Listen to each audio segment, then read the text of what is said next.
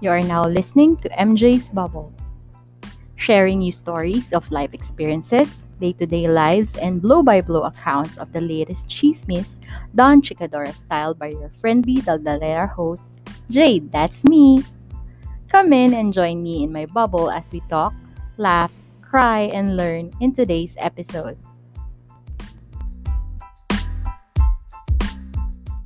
Hello, everyone. Hello, Bubble Mates. Welcome to episode 51 of MJ's Bubble. My name is Jade, and as always, I hope you are safe and okay wherever you are in the world.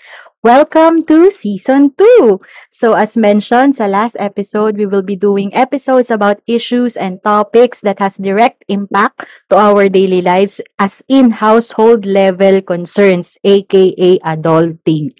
And ano-ano nga ba sa mga isa sa mga bagay na may direct impact sa pamilya natin? Syempre, trabaho. Kaya we work our asses off para makapag-provide sa pamilya para pag-uwi, banding na sa mga bata. Pero, paano nga ba pag wala yung kids, pag-uwi mo? Paano pag nandun sila sa ibang bansa o kaya naman nasa ibang kontinente? Paano nga ba ang long distance parenting? Yan ang pag-uusapan natin ngayon together with my guests. Mao from Down Under, Down Under China, Macau. Hi, Mao.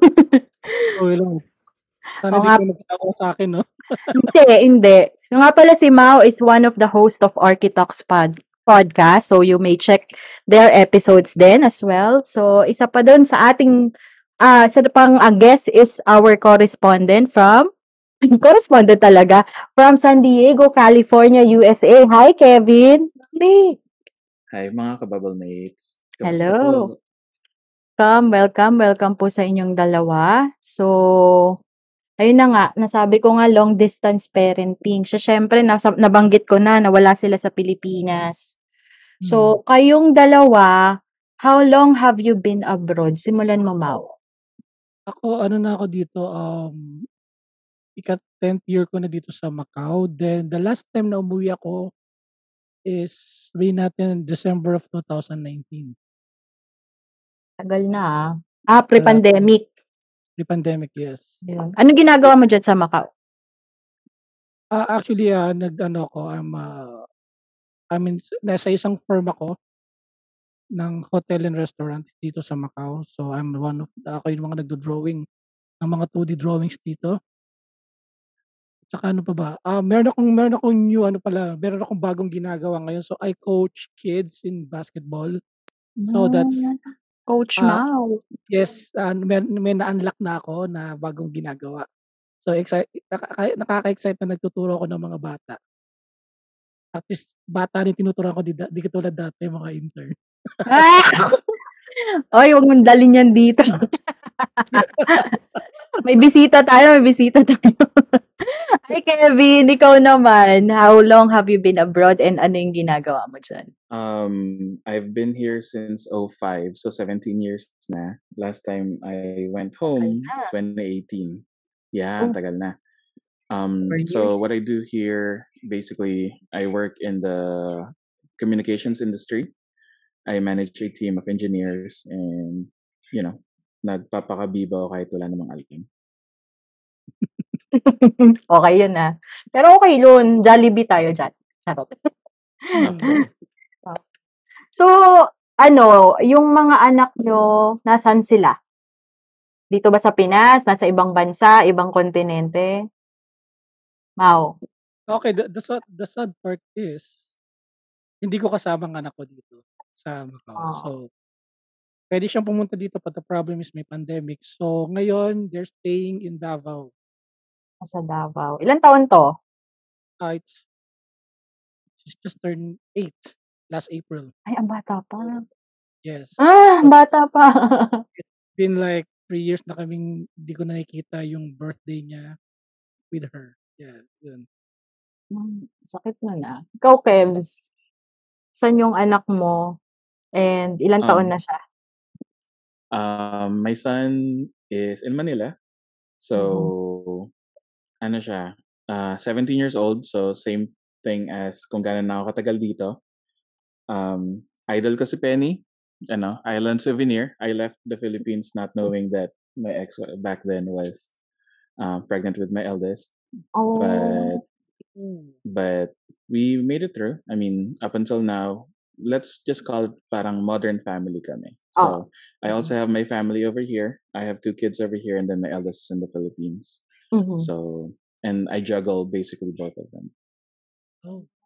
Galing, ah, galing. Diyan ako bilib, eh, sa mga mo modern family. Pero ano pakinggan, eh. oo nga, eh, hindi, eh. Paano mo 'yan, balik na't ano diyan, given na ganyan yung setup niyo hindi na hindi ka masya nahirapan ka ba or hindi ka masyadong nahirapan i-explain na bakit nasa abroad ka and siya nasa Pinas? Since yung scenario niyo. It's very difficult, especially during the beginning. So, if we're gonna talk about my son sa Manila hin walang explanation, walang formal explanation ang nangyari until medyo matanda na siya or malaki na siya. Dun lang namin sinabi or nalaman niya na may family na ako dito. Pero when he was still young, I I I don't know if he's oblivious, pero, um, during that time, we can only talk and communicate online. So, Hmm. parang for him, he just knows na nasa US yung dad niya. Ganun lang yung Hmm. setup namin. Parang ang ang sakit sa puso, ah, na-imagine ko. It's it's very difficult kasi during that time mahirap mag-ano, eh, you I I was put in a position to to choose between what's best for me and what's best for my son. And since we're talking about long distance parenting, I think it's appropriate na dumating yung time na even before I committed to my relationship here, I was willing to give everything up for him. I don't care about my future, I don't care about what I feel, I don't care about kung anong mangyayari or masasabi ng iba, pero for me is I'll do everything for my son, right? It just came to a point na I had friends and people who guided me na nagsabi sa'kin na, "Okey, you wanna go there, gusto mo umuwi ng Pilipinas, you're gonna be with him, but what you can provide na magkalayo kayo is something na you can't or mahihirapan ka 'pag umuwi ka." Right? So, yung yung yung desisyon na no matter what happens, I can look him in the eye and masasabi ko sa kanya na hindi kita pinabayaan or hindi wala man ako physically and I know it's not something that we can, um, replicate. Pero I made a tougher decision to provide and to give you the best that I can. So yun yun yung yun yung yun yung foundation namin sa kanya or me basically for him, right? So, yung mga sacrifices na I'm pretty sure Mao can relate to na yun yung mga bagay na ginagawa namin na, "Yeah, we're away from you, but we're doing this because of you." Exactly. Ikaw, Mau, similar presentation ba dun sa bata? Na bakit kailangan wala kayo sa tabi niya? Hmm, kasi nagtanong na sa'kin yung daughter ko one time. Um, nasa Davao eto nasa Davao na nga sila 'no. Alam mo masakit talaga sa isang magulang na sabihan ka ng ano, "Shit Jay." Ayoko 'to, ah. Bakit parang naiiyak ka? Ta actually naiyak na talaga ako 'no. Hindi yung ano, "Shit Jade." Ang gets ka namin. Yeah, uh, I guess it's it's it's very difficult as Oo. especially for a father. I mean, I I no, I'm sorry. It's difficult as a parent, no matter if Yes. you're a dad or a mother, right? Mm. To for for your child to say, "I want you here, pero Yes. you can't Mm. be there." Mm. And as at a young age, hindi mo puwedeng hindi nila maga-grasp yung idea na Oo. kaya namin ginagawa 'to is at at the end of the day, it's for your future.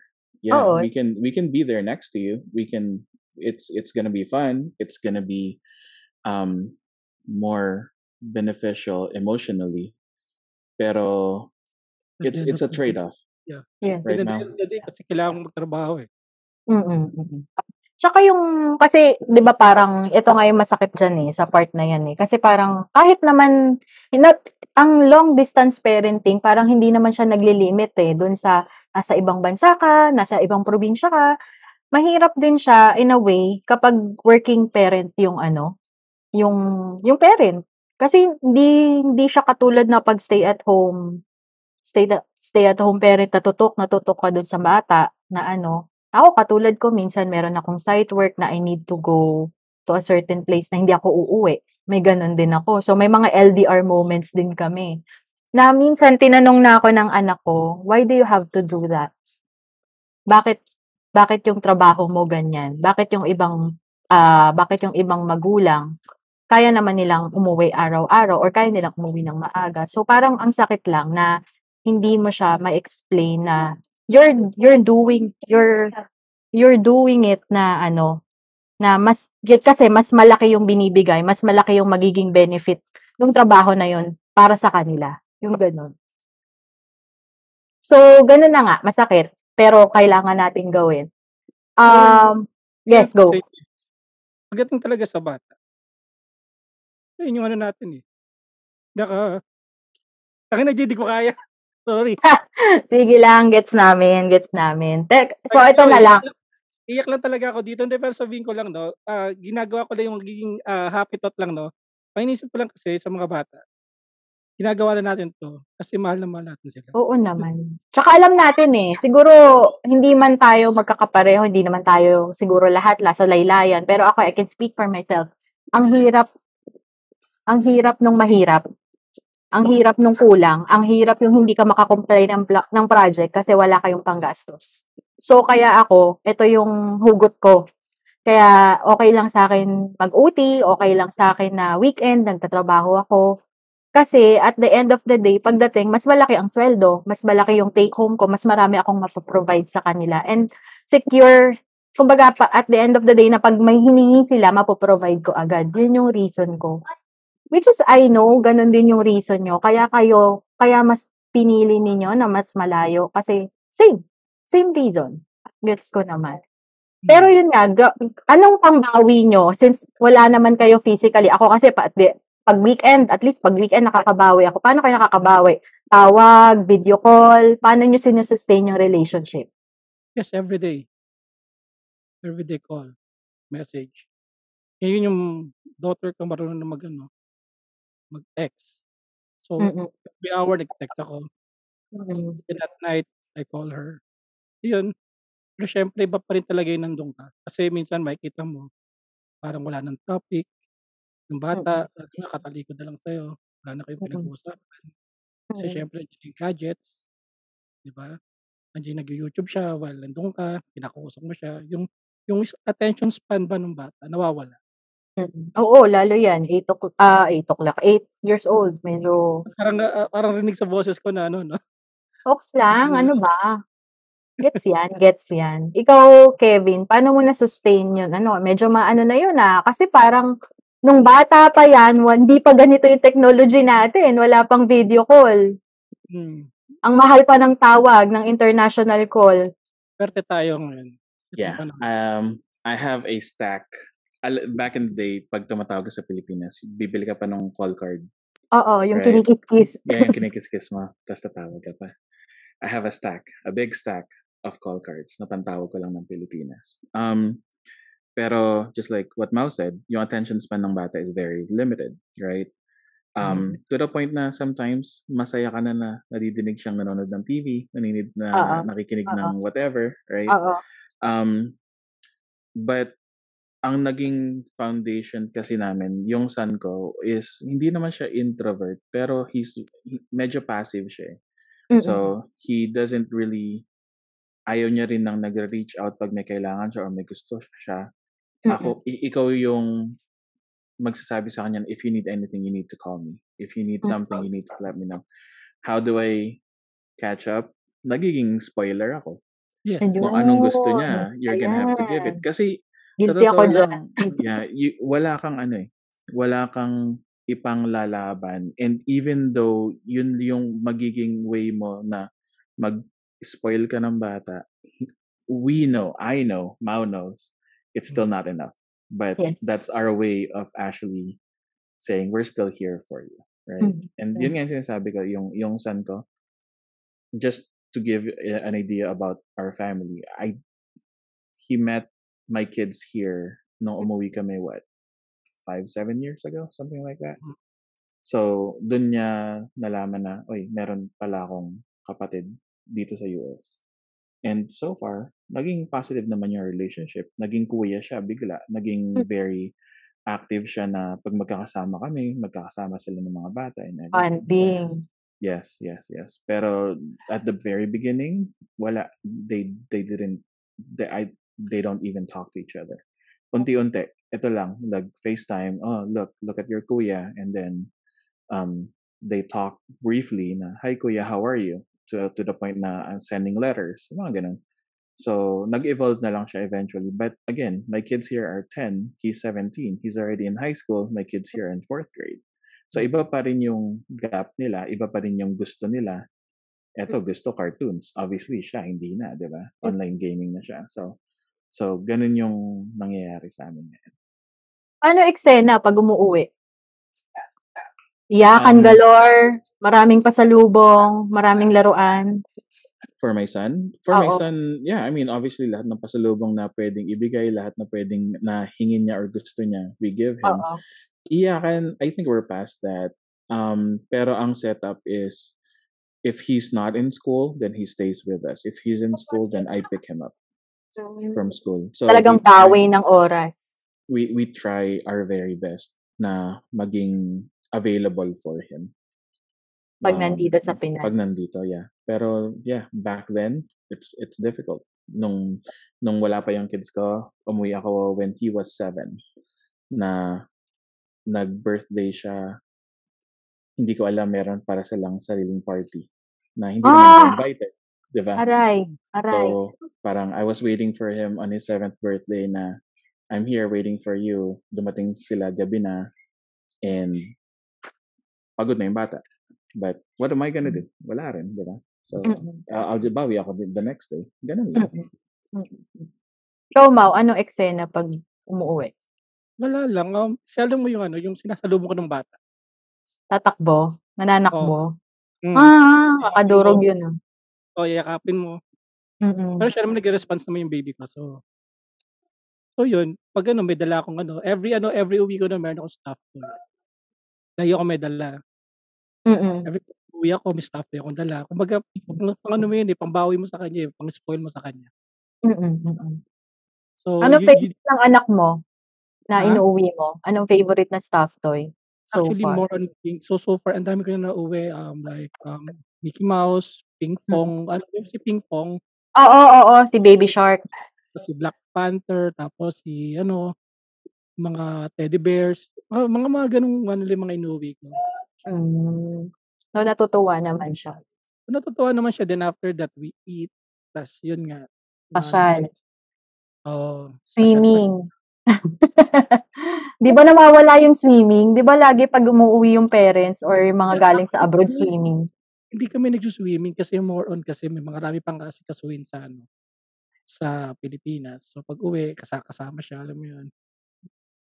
Kumakain kami sa labas. Pawi minsan- talaga sa oras. Bawi talaga sa oras. Tapos punta nun, syempre, of course, Toy, Toy Kingdom, oh, sponsor us. eh. Sponsor us. Oh, sponsor us, di ba? Beke naman. Ano ba, di ba? Yun, yun lang talaga pang bawi mo sa kanila. Oo. Pag tuwing uuwi kami. Ayun. So, yan. Dahil nabanggit nyo si Toy Kingdom, mag-short break po muna kami. Antayin namin ang tawag ni Toy Kingdom. Kung Hmm, sto- sponsor nila tong episode na to. malay mo. So, yun. Babalik po kami just before, na. ano, pag ano, pag pagkatapos po ng tawag. Ay, ito na, nagre-ring na yung phone ko. Tumatawag na si Toy Kingdom. So, yun. Babalik po kami. And stay tuned po. Ayan na! What's up, people? Welcome to Architalk Podcast. And we are live, folks. Uh, Architalk Podcast is uh, your listening pleasure podcast sa mga puyat, sa walang tulog, at para sa deadline. What else more? Uh, what else? Ah, basta sa amin ng Architalks Podcast, ano lang to, ah, for ah, unwinding, ika nga. Kasi nga, syempre, alam naman natin ang mga work natin sa office or mga estudyante, syempre, we are always uh, stressed out. Lalo na siguro kapag ah, meron kayong mga deadline and of course, you're looking for something na magising-gising ka kasi syempre, alam mo naman tayo, it's either nagpupuyat sa plate, ano yung mga mga tamad dyan 3 days before or ah, pag sa office talaga, yung mga ah, sunod-sunod na deadline, minsan 2 to 3 projects, sometimes 4, di ba? Kaya alam mo na, medyo stress out tayong lahat. Kaya kailangan natin ng pampagising. Tama ba, Mau? Uy! Ah, ako Mag, eh. mag, mag-agree, mag-agree ka, Mau! Mahirap, parang nagkasalita ako mag-isa. Wala, wala pa akong co-host dito.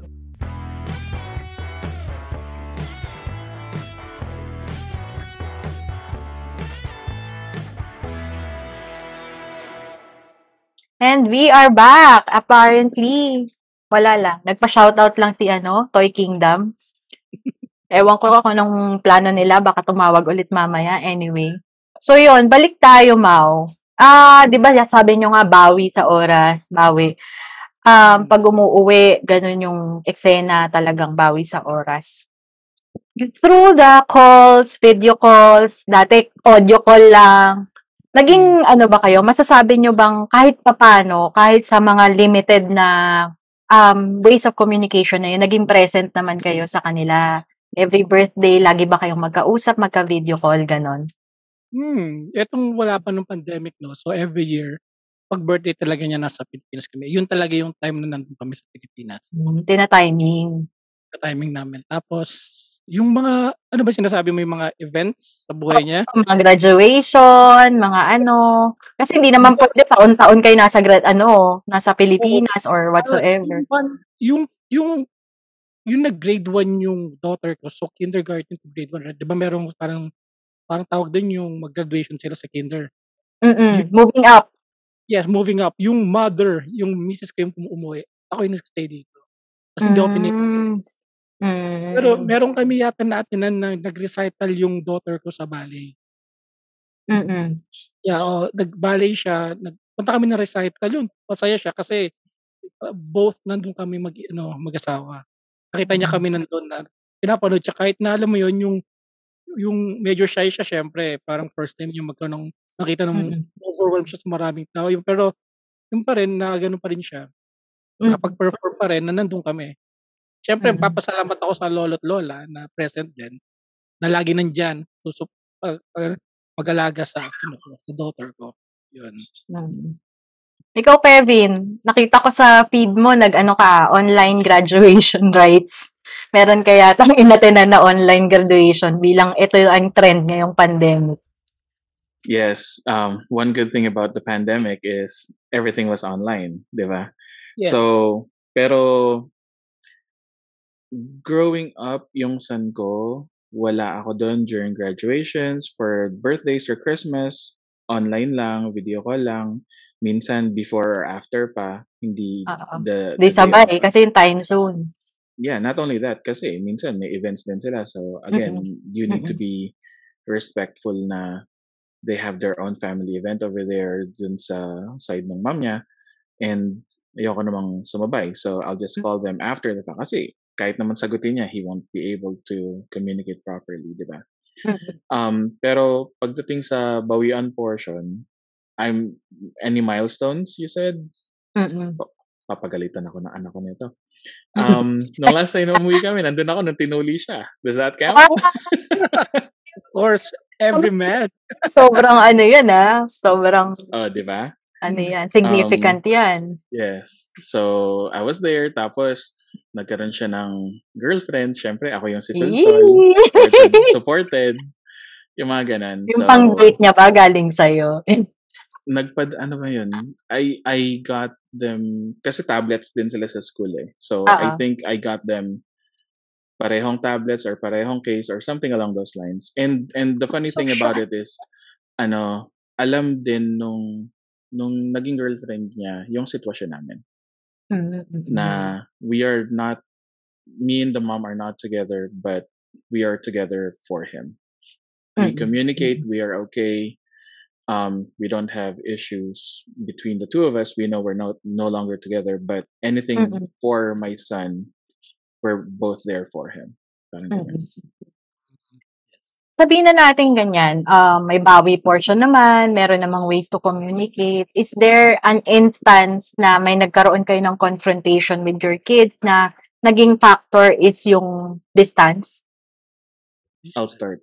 Um, walang confrontation, pero yung tipong pag napupuno na yung yung mom or may nadidig na akong hindi maganda na kasi he's he's a teen. 'Di ba? Teenager. So, may mga bagay na for him, he thinks it's okay, pero for us as adults, hindi okay and we need to Mm. guide him and tell him na hindi tama yan. So, pag napupuno na yung isa, kinakausap ko naman. And hanggang dun lang sa usap and tell him man to man na, you know, you're growing up, you need to be more responsible, blah, blah, blah, blah, blah, blah. And we just need to follow up on it. Parang Mm. another perspective pagdating sa pagdidisiplina kasi iba yung disiplina ng nanay, iba rin yung disiplina ko. Iba rin yung magagawa ng nanay, iba rin yung magagawa ko. Mm. Mm. So, at least for him, it's consistency, number one. Kung ano yung nakukuha niya sa akin simula ng bata siya up until now is the same. And kung ano yung pagpapalaki ng mom niya, it's the same thing as well. And we're both blessed na okay naman yung yung son namin, yung Mm-mm. anak namin. And same thing with my kids here. Mm. They're they're very respectful, they're very good. Mm. Ikaw, Mau, meron ba kayong naging, um, hindi naman away or parang konting confrontation, tampuhan ng daughter mo dahil malayo kayo? Oh, so far wala naman 'no, basta ang tanong niya lang sa'kin is yun nga. Nagtatanong lang siya sa'kin na, "Ba't di ka umuwi?" Tapos ang ano dun, "Bakit nandiyan ka?" Mga gano'ng tanong lang.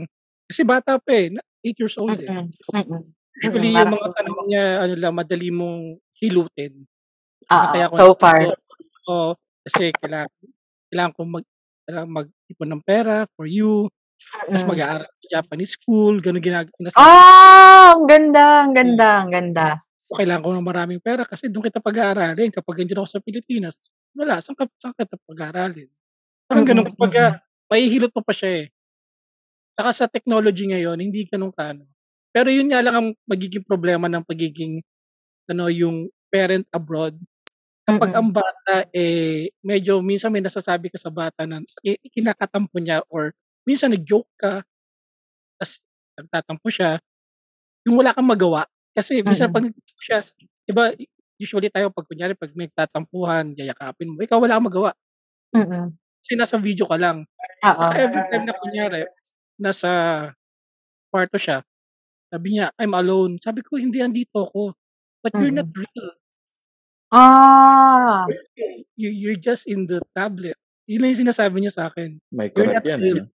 Oo, sabi Mhm. ko, "Ah, okey." Ta's ganito, mga gano'n. Masakit sa atin pero kailangan tawanan. Mm, mm. Alam mo yun? Kasi wala tayong magagawa talaga. Ayun yung ayun yung ano ko talaga, wala tayong magagawa. Kapag ang bata, eh, gano'n nga. Na sinabing nagtampo sa'yo, wala talaga. Excuse Mm. me. Yun. Akala ko biglang bigla kasi naniba ni Inday Badiday dun. Naggarutay na hindi, nags sumalib naggarutay sa'kin. Ay, garutay pala. Hoy, konsehal na yun sa San Juan, ah, wag ka nga. Kaya kaya kaya nga dinala ko sa Davao yung bata, eh. Mahirap na. Pinatay namin yun, eh. Yun na nga, FYI lang, 'pag nakinig kayo ng Architoks, yung ilang episodes nila, ilang beses na nilang pinatay si Inday Garutay. So, nabanggit mo yung Japanese school. So, that is the game plan. Yun ba yung game plan?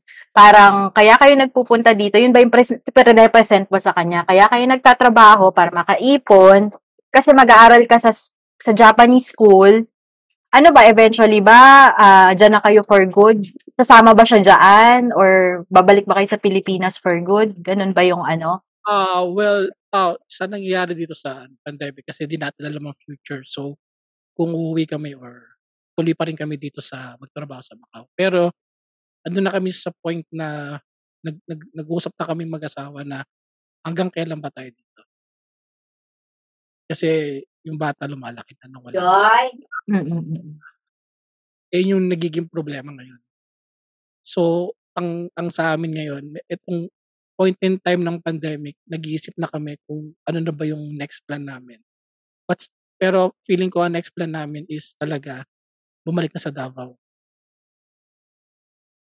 Ikaw, yung obvious Davao talaga. So, hindi mo naiisip na diyan na lang yung diyan na lang kayo? Or walang option? walang option dito. Kumbaga dito, mag mag-ipon ka lang. Hmm, may grade sa ibang lugar. baka hindi conducive to ano, to bringing up a family. Is that is that what Ah. it is now? Hmm, yes. At saka ano, yung sinasabi ni Jade na yung sa ibang bansa, I don't think so na hindi nagko-conflict kaming mag-asawa dun. Hmm. So, she niyo talaga wants Pinas? sa Pinas na ako gusto pa sa ibang bansa sana para mapag-aral yung anak ko sa ibang school na siyempre iba naman na education sa Pilipinas at iba rin sa ibang bansa. Mm. Pero yung yung wife ko talagang ang ano niya talaga, direction niya is Philippines. So, wala na akong magagawa dun. Hmm. Happy wife, happy life. Yan ang ano Lagi. ni Mau. Yeah, Actually, lahat naman. Oo. Ikaw, Kevin, syempre, so, ta- nandyan ka na talaga sa US eh. Anong game plan mo para kay Son? Matagal na namin pinag-uusapan na pumunta siya dito. Matagal na rin na uudlot yung pagpunta niya dito. Kasi, um, obviously, if you're gonna ask him, ayaw niya. Kasi, di ba? Sino Oh, dito siya lumaki gustong, sino ba naman bata ang gustong pumunta other, on the other side of the world na I don't know anyone over there. I've met my dad how many times only and Mm-mm. my siblings how many times only. For what, right? For him, everything's kosher, everything is good dyan sa Pilipinas kasi we can provide. So, ang long-term plan namin is, yeah, he's gonna be here hopefully within the next year or so. Hopefully this year or next year, nandito na siya. Pero ang usapan namin sa kanya is, punta ka dito, get your citizenship. Kung gusto mong bumalik ng Pilipinas, go for it. If you wanna study in the Philippines, go for it. If you wanna stay here and study here, go for it. Uh, all I'm giving you is an option na kung gusto mong pumunta ng US, pwede kang pumunta ng US. Kesa gusto mong pumunta ng US, hindi ka pwede pumunta ng Mahirapan. US. Mahirapan. So, yun, lang- yun ang usapan namin. And same thing with the mom na punta ka, puntay mo lang siya dito. Kunin yung citizenship niya. Kung gusto niyang bumalik, whatever he decides, I will support it. Mm-mm. Just to give him the option. Sarap naman na may option. Actually, may nagsabi sa akin na client ko na ganyan na kasi nga parang shinare ko din, parang alam niyo naman, may may plano ang ate girl nyo na maging long distance parent din. Pero parang diniscuss ko siya doon sa mga isa kong client na ano, nasabi niya, tama yung ginagawa mo kasi always give your child the opportunity to have an option kasi hindi mo rin alam yung future nila, hindi mo hawak eh. Kumbaga, Mm. pwede ka lang, pwede mo lang ilatag, pwede mo lang, pwede mo lang, kumbaga parang sa construction, pwede ka lang maglatag, magsalansan, pero kung dadaan sila doon sa nilatag mong daan, hindi eh, 'di ba? 'Yun. 'Yun yung sabi nila. Sabi nung client ko, which is, oh, may, may may point, may point actually. Ito meron akong ano, meron akong napakinggan podcast interview. Kasi, ah nag, recently may na-approve na department, yung Department of Migrant Workers. Bali, ang magiging function niya is to take care of the needs of the migrant of the migrant ano um workers. Ah instead of si Dole instead of si POEA ang aasikasuhin mag-aasikaso pa noon siya kasi DFA kasi parang sa ngayon si DFA si Dole si POEA ang nag-aasikaso sa mga OFWs and other Filipinos working abroad and then yung si incoming DM DMW chief si Toots Ople ang sinasabi niya isa daw sa mga vision ni incoming President Bongbong Marcos is to hold intervention programs on families, especially children na who are affected by the distance of the parents na abroad. Anong take ninyo doon? Parang itutulungan daw nila yung emotional development ng mga bata, lalo yung mga parents na may isang magulang or dalawang magulang na nasa abroad. Anong masasabi nyo doon? Mau, ikaw muna. Maba- mas bata yung anak mo. Ah, sa akin 'no, unang-una di ko eh, yung sabihan nga nila na kaming mga OFW ang bagong bayani ng ano, 'di ba, Pilipinas. Pero pagbalik namin di namin nararamdaman. Aray. Boom! Wala pala kayo eh. Boom, government. 'Di ba, kahit sino naging presidente, kahit yung si ano, si, ah, President Duterte yung ano, umuwi kami. Asan ang pila ng ano, ng OFW lane? Wala. Walang OFW lane. May pila kami sa regular na lane kung saan yung mga tourist ang kung saan nakapila yung mga tourist. So, masasabi mo bang feel namin pagiging bayani? No. 'Di ba? Yun yung ano ko, etong sinasabi ni, ah, ni President Bongbong 'no, maganda siya pakinggan pero sana i-implement. At implement niya din Yun. yung pagiging yung sinasabi nilang OFW yung mga bagong bayani. Hindi namin nararamdaman as me, pero hindi ko sinasabi sa lahat, ah, hindi naman sa lahat OFW, pero for me, ayun yung nararamdaman ko. Hindi kami hindi kami yung bagong bayani. Mm. Regular lang kaming tao na nagbabakasyon lang din sa Pilipinas. Hirap, mahirap 'no? Gawa muna, gawin muna bago tayo Oo, magsalita. oo. Ikaw, Kebs? Paramdam, eh. Oo. For me, Ikaw, Kebs? ano eh, um, again, the concept is good. Anything that will help Filipinos is always going to be good, right? Pero just like what Mao said, implementation is key. Now, one Mm. thing na I think mag I would want them to focus on is yung emotional support um, Mm. and mental health ng not just the OFWs but also the family, and especially the kids that Mm. we are leaving behind. Mm, Yun, mm. and and I don't know if it's an OFW thing, but is it a community thing overall in the Philippines? Kasi paano naman yung mga nagpo-probinsya na nagtatrabaho sa Manila? Oo, Hmm.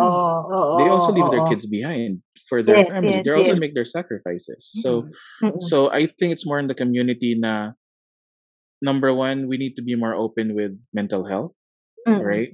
And and wag nating ah, palabasin na pag sinabing mental health ay baliw yan or that's bad. Mm, Pero mm.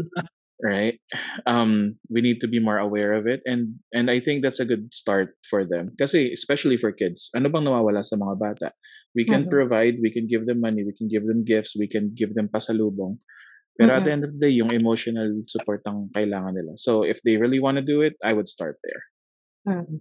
Good, magandang point 'yun. Um, lastly, ano yung advice ninyo sa mga currently and upcoming long distance parents? Ikaw muna, Kebs. Ma bilang mas matagal ka diyan sa labas. Mm. it's going to be tough. It's going to be difficult. It's not fun.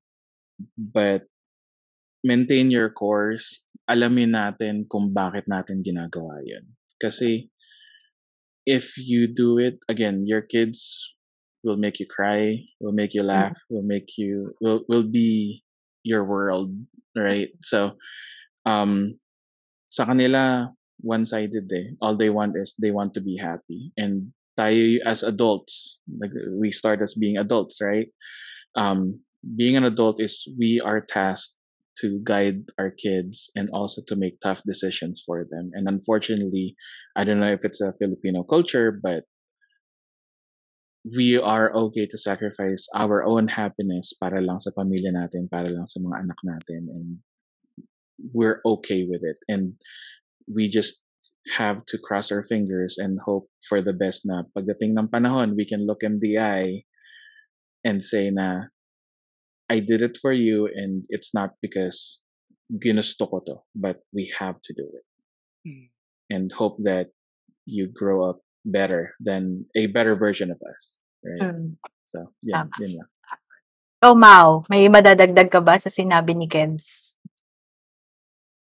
At sa akin, no, hindi ko lang alam kasi, ang inano ko lang kasi yung pag um, long, ano yun, long distance parent ka, no? So, kailangan mo ng focus. Ba't ka nasa ibang bansa? For them. But, pag may option ka na madala mo sila sa bansa na pinagtatrabaho mo, do it. If you have an option, meron kang option. Dali mo.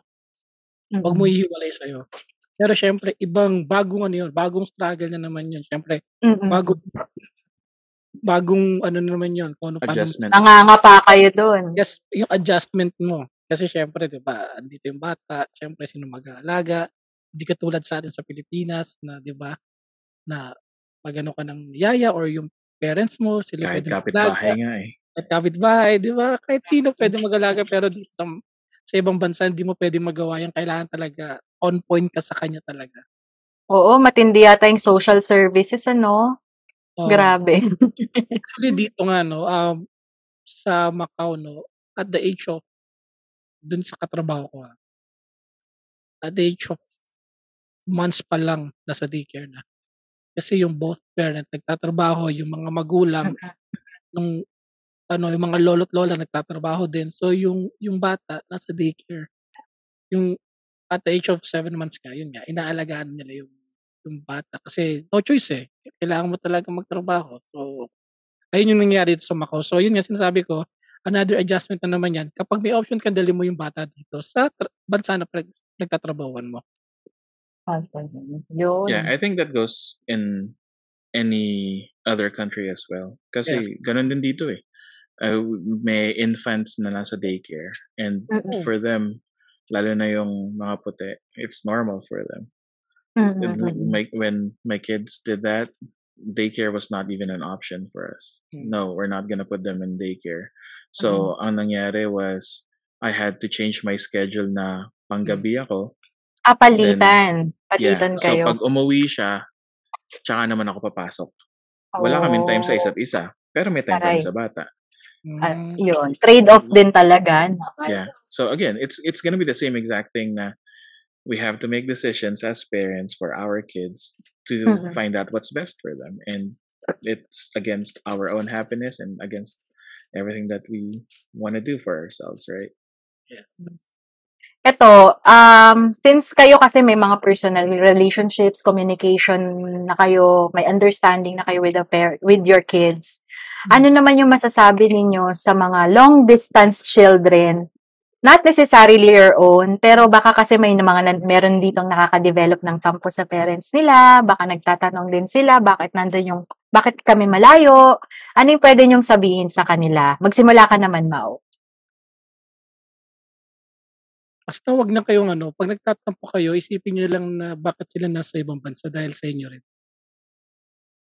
'Di ba? At saka mahirap lang kasi din na yun nga pag nagtatampo kayo, napakasakit as sa amin yung ginagawa niyo. Masakit talaga. Hindi niyo lang na, di, di namin pinapakita pero kami damang-dama namin yung pagtampo niyo. Kahit slight tampo lang, slightly tampo. Dala-dala namin yan. Kaya ang ano ko lang dito yung sa mga batang ano, na mayroong pera sa ibang bansa, eh, try to think na hindi sila aalis ng bansa kung hindi dahil sa inyo. Kundi dahil sa future na iniisip namin para sa inyo. Yun. That's for, for me. So, Kebs, anong pwede mong sabihin sa mga bata na baka nagtatampo sa parents nila which is nasa ibang bansa? Um, doesn't apply to me because again, sorry, my kids are good. Pero um, w- number one, pag kinausap nyo or natawagan nyo, kamustahin nyo. And literal, kamustahin nyo ng hindi yung, hi, kamusta ka na? Okay lang. Then leave it alone like that. Mm. Maraming, maraming mga bagay, lalo na yung mga taong malayo sa inyo na may kanya-kanyang dinadala na hindi namin gustong ipakita sa inyo kasi we always wanna be happy. And kayo yung naging outlet na gusto kong sumaya kaya kita kausap. Pero if you can understand them or us, why, or what's what happened today, mahirap ba yung trabaho, masakit ba yung likod mo, whatever the case may be, that's a major plus, right? Um, and then number two, this goes with people or children that are a little bit older, wag nyo namang abusuhin. Kasi, obviously, and nandun na yung mm, Mao and myself will be like, yeah, I'll give you whatever I can. If I can do it, I'll do it, right? Pero, wag nyo abusuhin. Mm. Kasi, for us, we'll give it to you. Hindi namin alam what's what's what's enough, what's excessive and what not. Basta kung kaya namin, bibigay namin. Pero just have that in mind na number one, pinagkatrabuhan din namin to and nabanggit na rin sa ibang podcast na hindi porket nasa ibang bansa, you know, we Totoo. can we can give you everything. Yeah. Oo. Lahat 'yon pinagkatrabahuhan namin dito and yung mga bagay nga na kayo dyan, hindi nagpupunas ng puwet dito. Nagpupunas kami ng puwet para may maipadala dyan. Alam mo yun? Mm, So, mm, mm, mm. yan, yun lang. So, yun. Medyo maganda. May, may kabigatan, pero nakakakurot ng puso. At marami, syempre, marami tayong natutunan sa mga struggles ng ating um, OFW or ano, long distance parents. So, bago ang lahat, bago natin tapusin to, baka Mau, may gusto kang i-promote. Balita ko may podcast ka daw. Ito lang masabi ko, Jada, huwag natin na ulitin to pagdating talaga sa anak ko, di ko kaya. Sige. Ah, wag mo wag, wag mo na ako dadalhin sa ganito kasi wala pa tutunguhan. Iiyak lang ako. So, Tama, um, successful ba ako? successful ka. Kaya sabi ko hindi ako iiyak, pero yun. Umpisa pa lang wala na, di ko na kaya. So, hindi, kung kung kung naiyak man kayo sa, sa kung narinig niyo akong umiyak, doon naman sa podcast namin eh, puro tawanan kami. So, makinig lang kayo sa Architox Podcast kung sa mga estudyante at saka mga sa mga in target namin sa mga student, mga nag-overtime, mga nagtatrabaho dyan sa opisina doing architecture or hindi naman na sa architecture, basta ginagawa namin relatable kami. That's Architox Podcast, the original. Walang 2021. Charot. Original Architox Podcast. Okay. So, Kebs, baka may gusto kang i-promote? Ah, ipopromote ko lang yung Architox podcast. Go, wow! Ang Um, galing. yeah, they they talk about architecture and they can reach out to any audience out there that Mm. um that is willing to give them a chance. So please do so. Ayun. So, yun. Um, Ito pala Jade, no? mm-mm. Pagkatapos sa MJ's Bubble, Architox naman. pwede, pwede, pwede. Ayun. Sabi nga nila, madaling mag magluwal ng anak dito sa mundo. Pero yung actual parenting, mahirap. Ang sabi din nila, there is no school for parenting. You learn each day. Pero at the end of the day, kasama na, na man natin yung mga anak natin or nasa ibang kontinente or time zone man, man tayo, yung love natin hindi nagbabago at yung love natin para sa kanila yung reason ng lahat ng ginagawa natin. So, sa ngalan ng lahat ng long distance parents, kami ni Kevin at ni Mau ay mahigpit na yumayakap sa inyong mga anak. This has Mm. been episode 51 of MJ's Bubble and sana maramdaman din ninyo ang yakap namin wherever you are in the world. Salamat sa inyong dalawa. Thank you. Hi, happy first anniversary. Thank Yes, you. Happy anniversary. Thank you. Bye everyone. Naaliw ko ba sa episode today? Aw, thank you! For your comments, suggestions, or violent reactions, kindly message me at my FB page, MJ's Bubble Podcast, or my IG account at MJT, that's E E-M-J-A-Y-A-T. Pa-like and follow na rin po para makita ninyo yung excerpts or clips ng bawat episodes. Also, kindly click subscribe to my Spotify account and also in your favorite podcast platforms for you to be updated sa future episodes. Bye!